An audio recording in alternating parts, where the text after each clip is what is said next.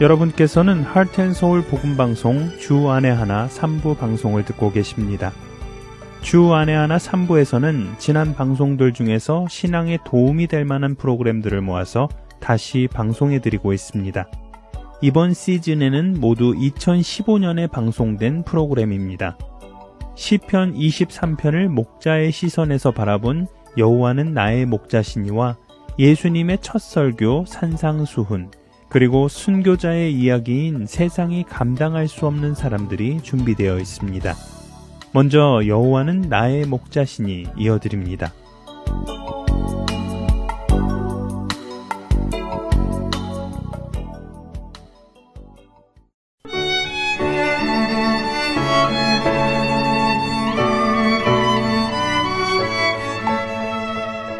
애청자 여러분 안녕하세요. 여호와는 나의 목자시니 진행의 강승규입니다. 우리가 쓰고 있는 한국어는 아무리 생각해보아도 참 잘 만들어진 언어라는 생각을 하게 됩니다. 같은 감정을 가지고도 여러 가지 표현으로 각각의 느낌을 다르게 표현할 수 있으니까요. 하지만 한국어에는 동음이의어, 즉 소리는 같은데 그 뜻이 다른 단어가 많이 있지요. 하늘에서 내리는 눈과 우리가 볼 수 있는 몸의 기관으로서의 눈이 있습니다. 또 타고 다니는 말과 제가 지금 여러분께 드리고 있는 말이 있고요. 꽃에서 꿀을 따는 벌이 있고 잘못했을 때 받아야 하는 벌도 있습니다. 이런 동음이의어 때문에 한국 기독교인들에게 많은 오해를 주었던 성경 구절이 몇 있는데요. 그 중에 하나가 우리가 지금 함께 보고 있는 시편 23편입니다.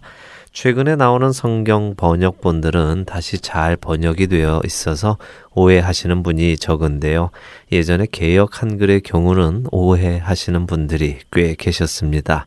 어떤 구절일까요? 바로 오늘 우리가 함께 보려는 시편 23편 5절의 상단 부분입니다. 주께서 내 원수의 목전에서 내게 상을 차려주시고, 이 구절이 개역 한글에서는 이렇게 번역되어 있었지요. 주께서 내 원수의 목전에서 내게 상을 베푸시고 라고요. 아마도 신앙생활을 오래 하신 분들은 여전히 시편 23편을 이 개역 한글로 외우시고 또 접하셔서 이 개역 한글이 더 많이 다가오실 것입니다. 그렇다면 개역 한글로 이 구절을 읽으신 분들은 어떤 오해를 하셨을까요? 물론 모든 분들이 그러신 것은 아니지만 많은 분들이 이 구절을 하나님께서 다윗의 원수들 앞에서 다윗을 세우시고 그의 목에 금메달을 걸어주시거나 트로피를 상으로 주시는 그런 장면을 상상하기도 하셨을 텐데요. 사실은 제가 바로 그랬습니다. 지금 여러분들께 말씀드린 그 모습이 제가 처음 이 구절을 읽었을 때 상상했던 모습이었지요. 다윗을 쫓던 수많은 원수들이 숨을 헐떡이며 하나님 앞에 서 있는 다윗을 분한 얼굴로 바라보고 있고, 다윗은 그 앞에서 얼굴에 충만한 기쁨을 남고는 하나님께서 수여하시는 상을 받으며 원수들을 향해 약간의 비웃음을 지어주는 그런 모습 말입니다. 그렇게 오해를 한 이유는 상이라는 동음이의어 때문이었습니다. 상이라는 단어는 제가 방금 말씀드린 대로 뛰어난 업적이나 잘한 행위를 칭찬하기 위해서 주는 상이 있고요. 또 음식을 차려 먹도록 만들어진 밥상으로서의 상도 있습니다. 그런데 이 시편 23편에서 쓰인 상의 의미는 제가 생각했던 칭찬의 상이 아니라 밥상의 상이었습니다. 그렇기에 개역개정 성경은 이 구절을 내게 상을 차려주시고로 번역하였지요. 새번역 같은 경우는 더욱 확실하게 이 구절을 주님께서는 내 원수들이 보는 앞에서 내게 잔치상을 차려주시고 라고 번역했습니다. 이렇게 되면 오해할 일이 없겠지요. 자, 그렇다면 원수의 목전에서 내게 상을 차려주시는 목자이신 하나님은 어떤 분이실까요? 지난 2주간 우리는 겨울과 봄을 지낸 양들을 데리고 고원에 있는 푸른 초장으로 여름과 가을을 나기 위해 가는 목자에 대해 나누었지요. 목자는 실제적으로 양을 데리고 고원으로 가기에 앞서 눈이 막 녹기 시작하는 이른 봄에 먼저 고원으로 사전 답사를 떠난다고 합니다. 앞으로 몇 개월을 지낼 그곳들을 자세히 또 세밀히 살펴보게 된다는데요. 그 중에도 꼭 해야 하는 작업이 독초를 제거하는 작업이라고 합니다. 특별히 어린 양들은 독초를 구분하지 못하고 먹었다가 몸이 굳어져 죽어가는 경우가 많이 있기 때문에 목자는 이 작업을 반드시 해야 한다고 합니다. 또 지난 시간에도 나누었듯이 이런 사망의 음침한 골짜기를 다닐 때는 여러 가지 위험이 따릅니다. 낙석의 위험, 골짜기로 갑작스럽게 흐르는 물의 위험, 맹수들의 위험, 그리고 이런 독초들의 위험까지. 이런 속에서도 양들을 풍족히 먹이려는 목자의 모습, 이것이 바로 원수의 목전에서 상을 베푸는 목자의 모습인데요. 목자인 다윗은 양들을 위한 목자의 이 모습을 잘 알고 있었기 때문에 주님을 여기에 비유할 수 있었던 것입니다. 이런 위험한 상황 속에서도 양들에게 푸짐한 밥상을 베풀어주는 목자는 어떤 목자이겠습니까? 혹시라도 밥을 먹고 있는 양들에게 무서운 맹수들이 공격을 한다거나 생각지 못했던 골짜기의 급물살이 갑자기 넘쳐온다거나 미처 보지 못했던 독초가 있었다던가 해서 양들이 위험에 빠질 수 있는데도 아무런 대책 없이 밥을 먹이고 있는 사례를 판단하지 못하는 목자이겠습니까? 아니면 그런 위험이 닥친다 하더라도 그 위험으로부터 자신의 양떼를 충분히 지켜낼 자신이 있는 목자이겠습니까? 만일 자신의 양떼를 지켜낼 능력이 없는 목자가 위험의 노출 앞에서 자신의 양떼에게 밥상을 차려준다면 그 목자는 무능한 목자이며 무책임한 목자입니다. 하지만 이미 날씨를 분별하고 주위의 환경도 모두 파악하였고 근처에 있는 맹수들의 공격에서도 자신의 양떼를 지켜낼 수 있기 때문에 그 상황에서도 자신의 양들에게 밥상을 베풀 수 있는 목자는 진정으로 유능한 목자이며 자기 양을 지키는 선한 목자인 것입니다. 다윗이 고백한 목자이신 하나님은 바로 이런 하나님이십니다. 또한 그분이 바로 여러분과 저의 목자이신 하나님이십니다. 우리 안에 선한 일을 시작하신 그분은 예수 그리스도의 날까지 반드시 시작하신 그 일을 이루실 분이십니다. 그런 그분께서 우리를 하나님이 목적하신 그곳까지 인도하여 가실 때에는 우리를 향한 또한 그 계획을 향한 자신감이 있으신 분이십니다. 그것은 무능하거나 무책임한 목자의 객기 어린 자신감이 아니라 모든 것의 주관자 되시고 주권자 되시는 그분의 능력에서 나오는 자신감입니다. 그런 분께서 우리를 이끌고 그분이 원하시는 곳으로 가실 때 우리는 그 어느 것도 걱정하거나 두려워하거나 근심해서는 안 될 것입니다. 왜냐하면 그분께서는 그 모든 상황을 이미 아시고 계시고 그 상황 속에서도 우리를 충분히 건질 수 있는 자신이 있으신 분이기에 그렇습니다. 우리의 원수 사탄은 마치 우는 사자와 같이 삼킬 자를 찾아다닌다고 베드로전서 5장 8절은 말씀하십니다.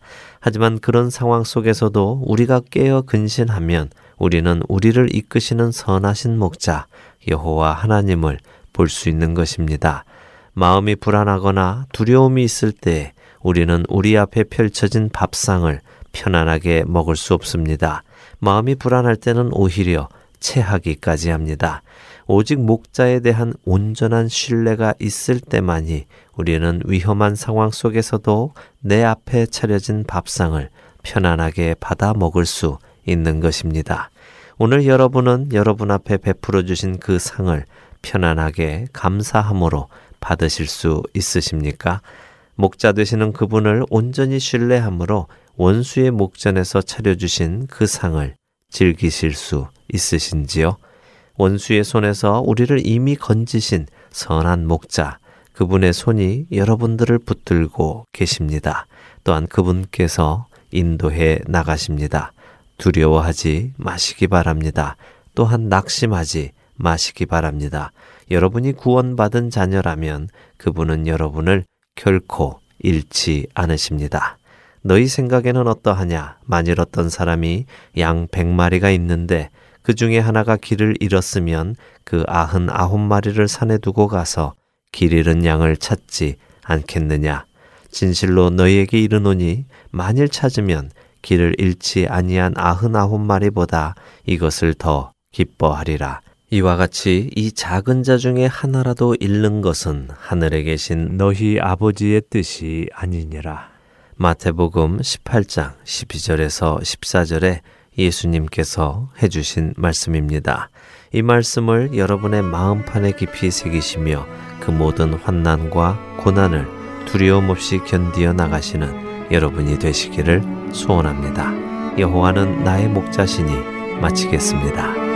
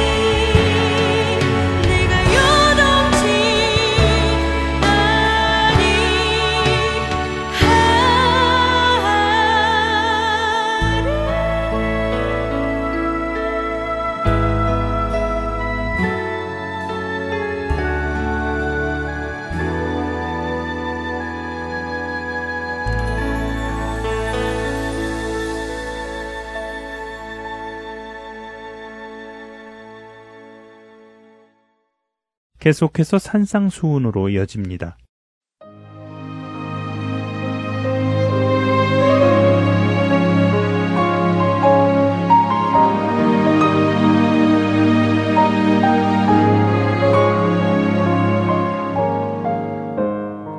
할텐 서울 복음방송 애청자 여러분 안녕하세요. 산상수훈 진행의 최소영입니다. 지난 시간에는 마태복음 6장 25절부터 34절의 내용인 염려하지 말라고 하신 예수님의 산상수훈을 공부하였습니다. 염려에 대한 말씀이 6장의 마지막 부분이고 오늘은 7장을 살펴볼 텐데요. 6장의 내용을 다시 정리하여 보면 먼저 유대인들의 세 가지 경건 행위인 구제, 기도, 금식에 관한 말씀이 나왔지요. 그리고 예수님은 보물을 이 땅이 아닌 하늘에 쌓아두라고 하시며 하나님과 재물을 겸하여 섬길 수 없다고 말씀하셨습니다.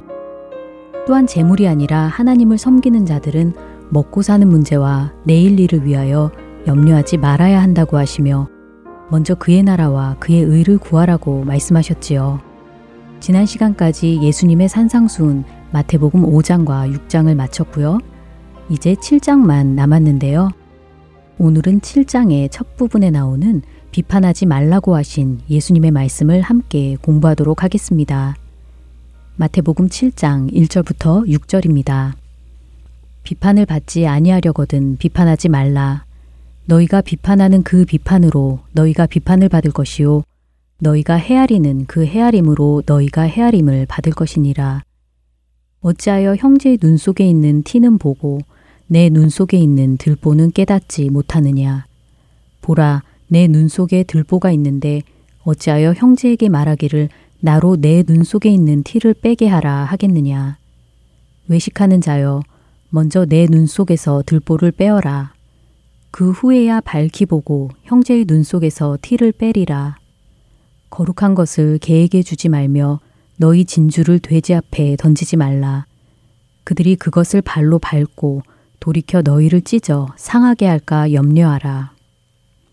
비판은 많은 크리스찬들이 관심 갖는 신앙의 주제 중 하나일 것입니다. 어떤 일이나 사람에 대하여 잘못된 부분을 발견하게 되었을 때 그것을 판단하고 비판하는 것이 과연 옳은가 하는 것에 대해 누구나 고민해 보았을 것입니다. 예수님은 이 비판의 문제에 대하여 비판을 받지 아니하려거든 비판하지 말라고 말씀하십니다. 이것은 아무런 생각 없이 모든 것을 수용하라는 의미는 아닙니다. 왜냐하면 성경에는 선악을 분별하라, 하나님께 속한 영인지 영들을 분별하라, 공의로 판단하라 등등 분별과 판단을 요구하시는 말씀이 나오기 때문이지요. 요한복음에서 성령은 죄에 대하여 세상을 책망한다고 말씀하셨듯이 성령은 죄를 드러내고 분별하게 합니다. 또한 6절에서 거룩한 것을 개에게 주지 말라고 하신 말씀을 보면 우리는 개나 돼지로 비유된 자들이 어떤 자들인지도 분별하여야 합니다. 그러므로 예수님은 성령을 통한 선과 악, 옳고 그름에 대한 분별을 금하신 것이 아니라 스스로 재판관이 되어 다른 사람에 대하여 형제에 대하여 비판하고 정죄하는 것을 금지하신 것입니다. 다른 사람을 비판하고 정죄하는 것은 스스로 하나님의 자리에 앉으려고 하는 것과 같습니다. 왜냐하면 마음을 감찰하시는 하나님만이 우리를 판단하시는 재판관이시기 때문이지요. 로마서 14장에서는 이에 대하여 내가 어찌하여 내 형제를 비판하느냐, 어찌하여 내 형제를 업신여기느냐, 우리가 다 하나님의 심판대 앞에 서리라 하고 말씀하십니다. 우리가 만일 형제를 비판하면 우리가 비판한 그대로 하나님의 심판을 받을 것이기에 비판하지 말라는 것이지요. 또한 비판하는 자는 자신의 눈 속에 있는 들보는 깨닫지 못하면서 형제의 눈 속에 있는 티를 보는 것과 같다고 말씀하십니다. 들보란 집의 기둥과 기둥을 연결하는 나무로 된 큰 널빤지를 뜻하는데요. 그냥 보기에도 들보와 티끌의 차이는 엄청난 것이지요. 예수님께서는 4절에서 보라, 내 눈 속에 들보가 있는데 어찌하여 형제에게 말하기를 나로 내 눈 속에 있는 티를 빼게 하라 하겠느냐 하고 말씀하십니다. 자신에게 큰 허물이 있으면서 형제의 티끌과 같은 작은 잘못을 비판하고 고치려 하는 것은 말이 되지 않는다는 것이지요. 예수님은 그러한 자를 외식하는 자라고 부르십니다. 예수님께서 바리새인들의 외식하는 모습을 지적하시며 그들과 같이 하지 말라고 하셨던 말씀을 여러분 모두 잘 알고 계실 것입니다. 누가복음에서 예수님은 바리새인들을 일컬어 자기를 의롭다고 믿고 다른 사람을 멸시하는 자들이라고 하셨습니다. 그와 마찬가지로 형제를 비판하는 자들은 자신이 그 형제보다 더 의롭고 우월하다고 여기는 자들입니다. 형제의 잘못을 비판할 때 자신은 그러한 잘못이 없다고 생각함으로 마음껏 비판하는 것이지요. 자신에게 더 큰 허물이 있는 것을 깨닫지 못한 채 말입니다. 예수님은 그러한 자들에게 먼저 내 눈 속에서 들보를 빼라고 말씀하십니다. 너는 내 눈 속의 들보를 모르고 형제 눈에 티를 빼겠다고 하는데 먼저 너의 들보를 빼어낸 후에야 밝히 보고 형제의 눈 속에서 티를 뺄 것이 아니냐 하는 말씀이지요. 예수님은 형제의 잘못을 그냥 내버려 두라고 하지 않으십니다. 주 안에서 형제된 우리는 서로의 잘못을 용서하며 서로가 하나님 앞에 바로 서도록 기도하며 도와야 한다는 것이지요. 자신의 크나큰 허물을 깨닫는 자들은 형제를 비판하고 정죄하지 않을 것입니다. 자신의 허물을 용서하신 하나님의 사랑을 경험한 자는 겸손과 온유한 심령으로 형제를 바로 잡아주려고 할 것입니다. 예수님께서 비판에 대하여 우리에게 말씀하시는 것은 스스로 재판관의 자리에 서지도 말고 외식하는 자와 같이 되지도 말라는 것입니다. 우리는 오직 형제를 사랑하며 나보다 남을 낮게 여기는 겸손의 자리에 서야 합니다. 비판에 대한 말씀을 하신 후 예수님은 6절에서 거룩한 것을 개에게 주지 말며 너희 진주를 돼지 앞에 던지지 말라. 그들이 그것을 발로 밟고 돌이켜 너희를 찢어 상하게 할까 염려하라고 하십니다. 지금도 그렇지만 당시의 진주는 아주 가치가 있었습니다. 그렇기에 진주란 아주 가치가 있는 것을 의미하지요. 그러나 그 가치는 진주의 가치를 아는 자에게만 가치가 있는 것입니다. 진주의 가치를 알아보지 못하는 돼지에게 그 가치 있는 진주를 던져준다면 오직 먹는 것에만 신경을 쓰는 돼지는 그 진주를 발로 밟아버리고 오히려 돌이켜 먹지도 못하는 진주를 준다며 그 사람을 찢어 상하게 할 것이라는 말씀이지요. 이렇게 거룩한 것, 값진 것을 발로 밟고 그것을 전하는 이들을 상하게 하는 사람들이 있다는 것입니다. 그런 사람들과는 거리를 두어야 하는 것입니다. 마태복음 10장에서 예수님께서 12 제자들을 각 성과 마을로 보내시며 전도하게 하셨을 때에 누구든지 너희를 영접하지도 아니하고 너희 말을 듣지도 아니하거든 그 집이나 성에서 나가 너의 발의 먼지를 떨어버리라고 하셨지요. 또한 바울도 선교 여행을 하며 복음을 전파할 때 그것을 반박하고 대적하는 유대인들에 대해 하나님의 말씀을 마땅히 먼저 너희에게 전할 것이로되 너희가 그것을 버리고 영생을 얻기에 합당하지 않은 자로 자처하기로 우리가 이방인에게로 향하노라 하고 말하며 발에 티끌을 떨어버리고 그곳을 떠났습니다. 이것은 우리가 복음을 전할 때 한 번에 받아들이지 않는 자들을 포기하라는 말씀은 아닙니다. 경멸과 모독의 태도로 거룩한 것을 값싼 것으로 여기는 자들에 대한 말씀입니다.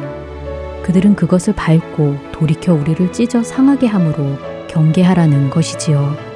오늘은 마태복음 7장 1절부터 6절에 나온 비판하지 말라고 하신 말씀과 거룩한 것을 개에게 주지 말라고 하신 예수님의 산상수훈을 살펴보았습니다.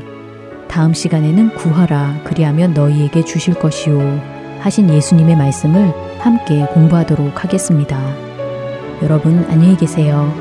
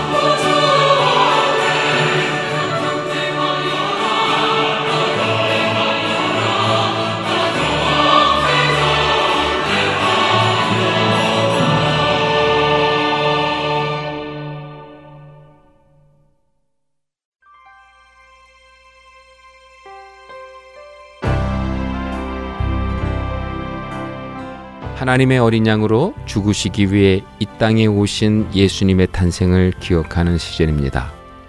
세상은 향락과 쾌락으로 즐거워하는 이 기간, 그리스도인들은 날 위해 죽으시기 위해 기꺼이 이 땅에 오신 그리스도로 인해 기뻐해야 합니다. 세상 속에 살면서도 세상의 빛과 소금으로 살아가는 할텐 서울 복음방송 애청자 여러분이 되시기를 바랍니다.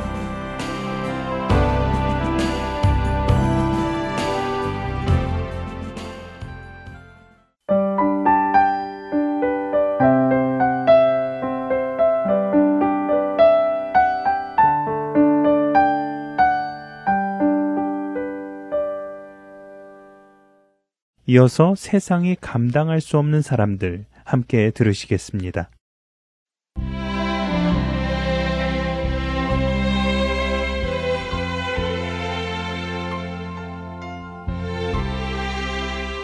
여러분 안녕하세요. 세상이 감당할 수 없는 사람들 진행의 강승규입니다. 사람이 무언가에 목숨을 걸 때는 그것에 대한 절대적인 믿음이 있어야 가능할 것입니다. 긴가 민가 하는 것에 목숨을 거는 것은 도박을 하는 것이나 마찬가지이지요. 그렇게 긴가 민가 하는 것에 목숨을 거는 사람은 없습니다. 예수님의 부활 그리고 성령님의 강림을 통하여 생겨난 교회, 그 교회가 생겨날 무렵 많은 사람들은 그리스도가 부활했다는 사실을 믿지 않았습니다. 인간의 이성으로는 이해할 수 없는 거짓말처럼 느껴졌기 때문이지요. 그렇기에 많은 사람들이 예수 그리스도의 제자들이 예수 그리스도의 부활을 꾸며내었다고 주장했습니다. 꾸며낸 이야기로 사람들을 혼란에 빠뜨리고 있다고 말입니다. 그러나 예수 그리스도의 제자들이 하나씩 둘씩 순교하는 일이 일어나자 어쩌면 예수 그리스도의 부활이 사실일지도 모른다고 생각하는 사람들이 생겨났습니다. 왜냐하면 자신이 꾸며낸 거짓 이야기를 위해 목숨을 버릴 수 있는 사람은 흔치 않기 때문입니다. 그것은 맞는 말입니다. 사람은 거짓말을 위해 자기 목숨을 버릴 수는 없습니다. 물론 거짓말이 진실인 줄 믿고 자기 목숨을 버릴 수는 있지만 거짓말이 거짓말인 것을 알면서도 그것을 위해 목숨을 바치는 사람은 없습니다. 더더군다나 그것이 자신이 꾸며낸 이야기라면 말입니다. 그렇기에 순교자가 담대히 그리스도를 위해 자신의 신앙을 지키며 순교하는 모습을 보여줄 때 그 모습을 통해 그리스도를 향한 마음이 열리는 계기를 맞는 사람들이 종종 있어 왔습니다. 많은 신학자들은 스데반 집사의 순교를 지켜본 바울의 마음에도 그런 현상이 생겼을 것이라고 추측합니다. 그리고 오늘 여러분들과 이야기를 나누려는 주후 4세기경 기독교인들을 박해하던 로마의 재판장 아드리안에게도 그런 일이 생겼습니다. 세상이 감당할 수 없었던 아드리안의 이야기를 들어보겠습니다.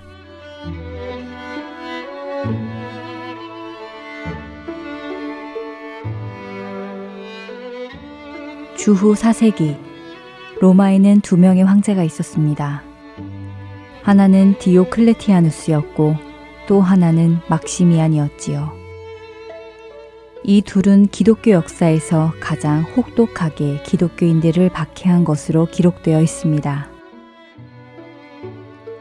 모든 교회는 파괴되었고 성경은 불태워졌으며 그리스도인들의 시민권은 박탈당하였고 로마 신들에 대한 강제적인 숭배가 강요되었습니다. 그리고 막시미안 황제는 친히 군사를 이끌고 이 그리스인들 소탕에 앞장서기도 했습니다. 어느 날 막시미안은 그리스도인들이 동굴에 숨어 밤새 하나님을 찬양하고 기도한다는 소식을 전해 듣고 그의 병사들과 함께 소아시아에 있는 니코메디아에 들이닥쳤습니다. 밀고자의 말대로 그리스도인들은 동굴에 숨어 하나님을 찬양하며 밤을 지새우고 있었습니다. 막시미안 황제의 병사들은 그리스도인들을 마구잡이로 끌어내고는 심하게 매를 때리고 그들을 쇠사슬에 묶어 재판정으로 압송했습니다. 그 재판정의 재판장은 아드리안이라는 젊은 재판장이었습니다. 그는 그리스도인들에 대한 재판을 진행하며 그들에게 로마의 신들을 숭배할 것을 요구했습니다. 그러나 어느 그리스도인도 그의 그런 요구에 응하지 않았습니다. 드디어 아드리안은 말을 듣지 않는 그리스도인들에게 고문을 가해서라도 로마 신을 섬기도록 지시했습니다. 그리스도인들을 향한 극악한 고문은 시작되었습니다. 그러나 이상하게도 고문이 극악해지면 극악해질수록 그리스도인들은 자신들의 신앙을 버리는 것이 아니라 오히려 고문을 참아내며 자신의 신앙을 더욱 튼튼히 지켜갔습니다. 이들의 그런 모습을 본 아드리안의 마음에는 질문이 들기 시작했습니다. 과연 무엇이 이들에게 이 엄청난 고문들을 견뎌내게 할까? 과연 어떤 보상을 위해 이들은 이 고문값을 치룰까? 그런 질문으로 고민하던 아드리안의 마음에 하나님께서는 한 순교자의 입을 통해 그 답을 알려주셨습니다. 기록된 바 하나님이 자기를 사랑하는 자들을 위하여 예비하신 모든 것은 눈으로 보지 못하고 귀로 듣지 못하고 사람의 마음으로 생각하지도 못하였다 함과 같으니라. 고린도전서 2장 9절의 이 말씀을 이해하기 쉽게 다시 풀면 아무도 보거나 듣거나 생각조차 못한 것을 하나님은 자기를 사랑하는 사람들을 위하여 준비해 두셨다는 말씀입니다. 어느 누구도 보거나 듣거나 생각조차 못한 그것, 오직 하나님을 사랑하는 사람들을 위해 준비하셨다는 그것. 아드리안은 그것을 얻고 싶어졌습니다. 그리고는 자신도 그리스도인이 되고 싶다는 강렬한 감동에 휩싸여 그 자리에서 그리스도를 위해 그리스도인들과 함께 죽겠다고 고백했습니다. 그리스도인들을 재판하던 재판장이 그리스도인들과 함께 옥에 갇히게 되는 놀라운 일이 일어나게 되었습니다. 하지만 더 놀라운 일이 곧이어 일어났습니다. 그것은 아드리안의 아내인 나탈리가 남편의 회심 소식과 투옥 소식을 듣고 감옥으로 찾아온 것입니다. 감옥에 찾아온 아드리안의 아내, 나탈리는 무슨 말을 했을까요? 그녀는 눈물을 흘리며 아드리안에게 이렇게 이야기했습니다. 아드리안, 당신은 복을 받았군요. 당신도 이제 그 엄청난 보물을 발견했군요.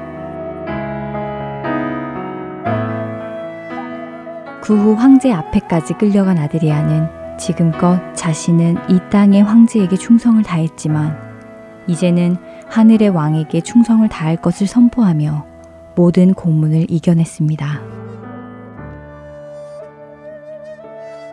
극렬한 고문에도 예수 그리스도를 부인하지 않는 아드리안과 또 다른 그리스도인들에게 화가 난 황제는 그들의 팔과 다리를 자르도록 했고 그 시신을 불태워 뼈가루도 남기지 않도록 지시했습니다.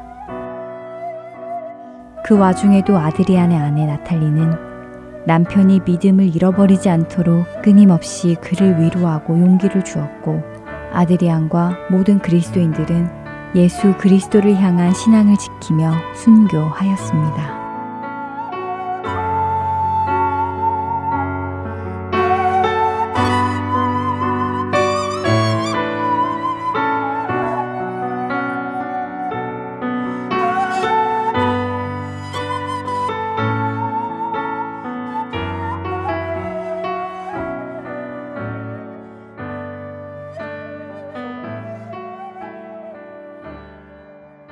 무언가를 위해 자신의 생명을 던지는 사람들을 보며 아드리안은 질문하기 시작했습니다. 과연 무엇이 그들에게 그들의 생명조차 버릴 수 있도록 하는 것인가? 과연 무엇을 위해 그들은 자신의 생명조차 버릴 수 있는 것인가? 아드리안의 그 질문에 대한 대답은 너무도 간단했습니다. 그것은 우리 육신의 생명보다 더 귀한 것이 있기 때문이었습니다. 누구든지 자기 목숨을 구원하고자 하면 잃을 것이요 누구든지 나와 복음을 위하여 자기 목숨을 잃으면 구원하리라. 사람이 만일 온 천하를 얻고도 자기 목숨을 잃으면 무엇이 유익하리요? 사람이 무엇을 주고 자기 목숨과 바꾸겠느냐? 마가복음 8장 35절에서 37절의 말씀입니다. 예수 그리스도와 복음을 위하여 자기의 생명을 잃는 자를 세상은 감당할 수 없습니다. 그에게는 육신보다 더 귀한 것이 있기 때문입니다. 세상이 감당할 수 없는 사람들 마치겠습니다.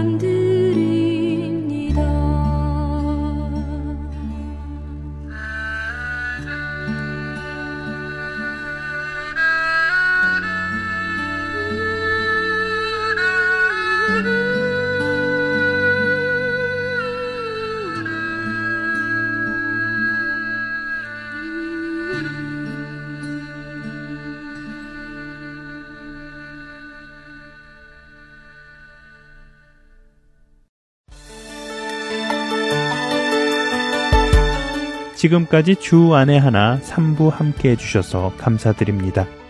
방송을 더 듣고 싶으신 분들은 홈페이지 www.heartandsoul.org에서 특별 방송을 클릭하셔서 들으실 수 있습니다.